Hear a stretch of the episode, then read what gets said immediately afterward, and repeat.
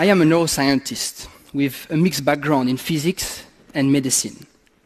My lab at the Swiss Federal Institute of Technology focuses on spinal cord injury, which affect more than 50,000 people around the world every year, with dramatic consequences for affected individuals, whose life literally shatters in a matter of a handful of seconds. And for me, the man of steel, Christopher Reeve, has best raised the awareness on the distress of spinal cord injured people.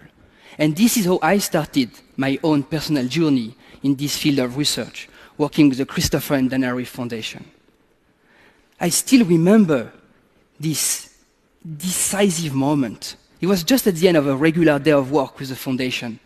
Chris addressed to us, the scientist, and expulsed you have to be more pragmatic. When leaving your laboratory tomorrow, I want you to stop by the rehabilitation center to watch injured people fighting to take a step, struggling to maintain their trunk. And when you go home, think of what you are going to change in your research on the following day to make their life better. This word, they stuck with me. This was more than 10 years ago. But ever since, my laboratory has followed a pragmatic approach to recovery after spinal cord injury. And my first step in this direction was to develop a new model of spinal cord injury that would more closely mimic some of the key features of human injury while offering well-controlled experimental conditions. And for this purpose, we place two hemisections on opposite sides of the body. They completely interrupt the communication between the brain and the spinal cord thus leading to a complete and permanent paralysis of the leg. But as observed after most injuries in humans, there is this intervening gap of intact neural tissue through which recovery can occur. But how to make it happen? Well, the classical approach consists of applying intervention that will promote the growth of the severed fiber to the original target. And while this certainly remained the key for a cure, this seemed extraordinarily complicated to me. To reach clinical fruition rapidly, it was obvious. I had to think about the problem differently.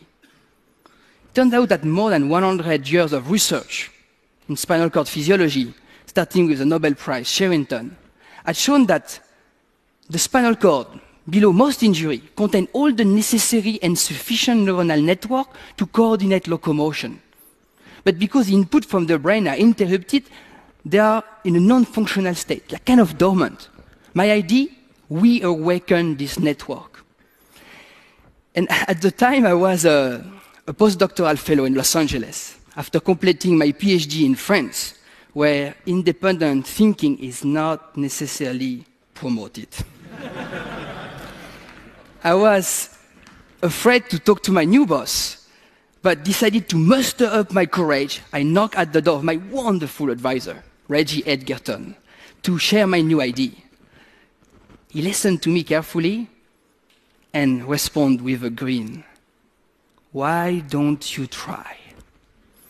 And I promise to you, this was such an important moment in my career when I realized that a great leader believes in young people and new idea. And this was the idea.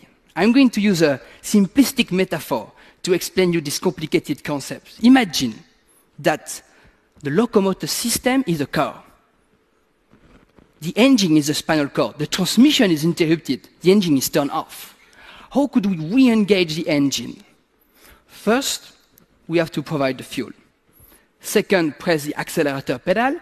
Third, steer the car.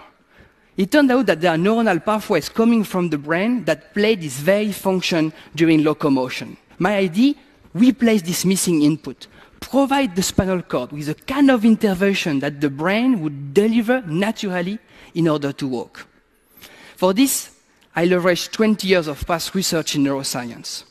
First, to replace the missing fuel with pharmacological agents that prepare the neuron in the spinal cord to fire and second, to mimic the accelerator pedal with electrical stimulation. So here imagine an huh, electrode implanted on the back of the spinal cord to deliver painless stimulation. Took many years, but eventually we developed an electrochemical neuroprosthesis that transformed the neuronal network in the spinal cord from dormant to highly functional state. Immediately, the paralyzed rat can stand. As soon as the treadmill bell starts moving, the animal shows coordinated movement of the leg, but without the brain. Here, what I call the spinal brain cognitively processes sensory information arising from the moving leg and take decision as to how to activate the muscle in order to stand, to walk, to run, and even here while sprinting, instantly stand if the treadmill bell stops moving. This was amazing. I was completely fascinated by this locomotion without the brain but at the same time so frustrated. This locomotion was completely involuntary. The animal had virtually no control over the legs. Clearly, the steering system was missing. And it then became obvious to me that we had to move away from the classical rehabilitation paradigm, stepping on a treadmill, and develop conditions that would encourage the brain to regain a voluntary control over the leg. With this in mind, we developed a completely new robotic system to support the rat in any direction of space. Imagine, this is really cool. So imagine the little 200 gram rat attached at the extremity of this 200 kilo robot, but the rat does not feel the robot. The robot is transparent, just like you would hold a young child during the first insecure steps. Let me summarize. The rat received a paralyzing lesion of the spinal cord. The electrochemical neuroprostheses enable highly functional state of the spinal locomotor networks. The robot provides a safe environment to allow the rat to attempt anything to engage the paralyzed legs. And for motivation, we use what I think is the more powerful pharmacology of Switzerland. Fine Swiss chocolate.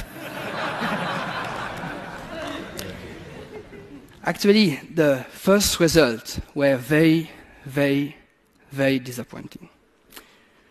Here is my best physical therapist.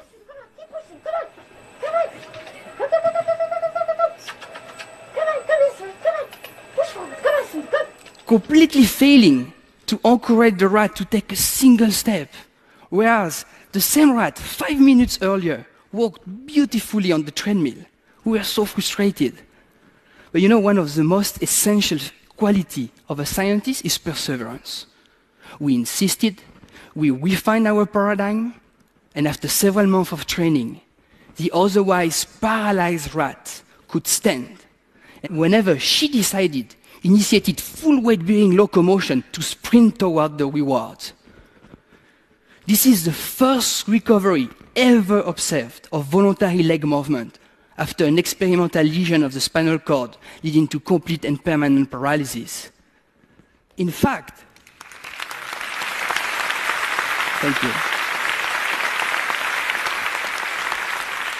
In fact, not only the rat could initiate and sustain locomotion over ground, they could even adjust leg movement.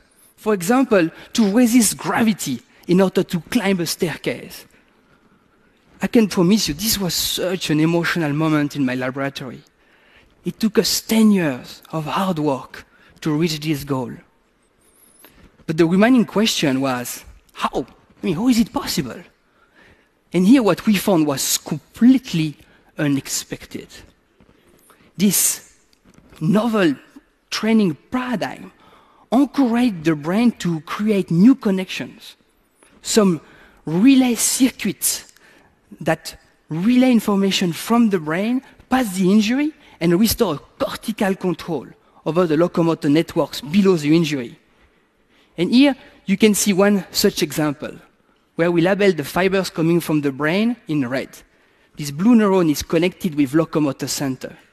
And what this constellation of synaptic contacts means is that the brain is reconnected with locomotor center with only one relay neuron.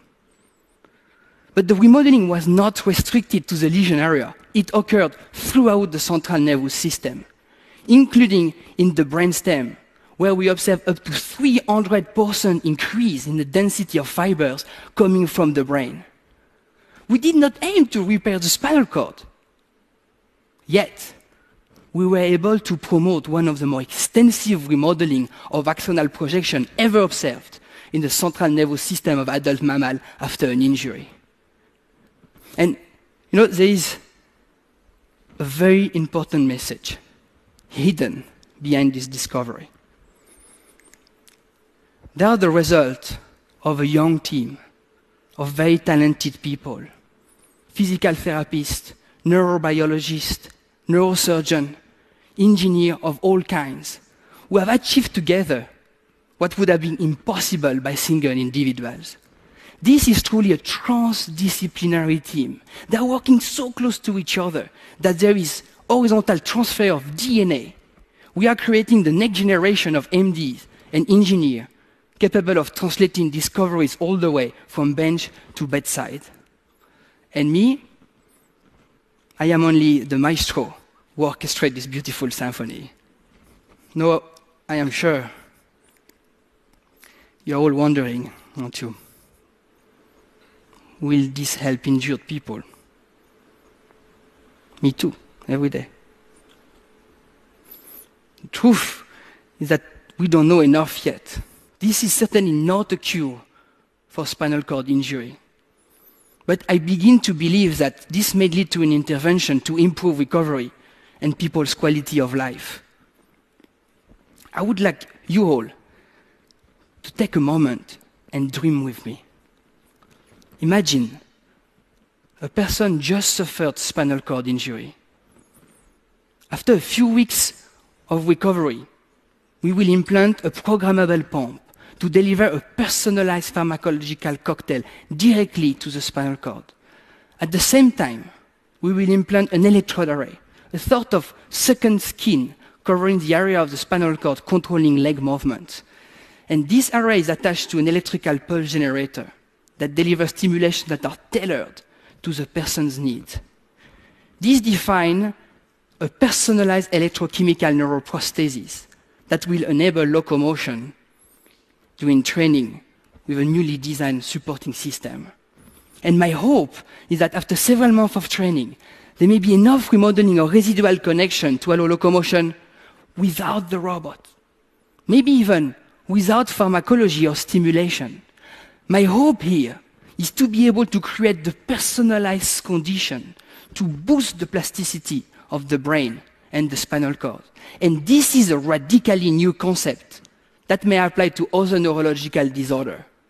What I termed personalized neuroprosthetics, whereby sensing and stimulating neural interfaces are implanted throughout the nervous system. In the brain, in the spinal cord, even in peripheral nerves, based on patient specific impairments, but not to replace the lost function. No, to help the brain help itself. And I hope this enticed your imagination because I can promise to you this is not a matter of whether this revolution will occur, but when. And remember, we are only as great as our imagination, as big as our dream. Thank you.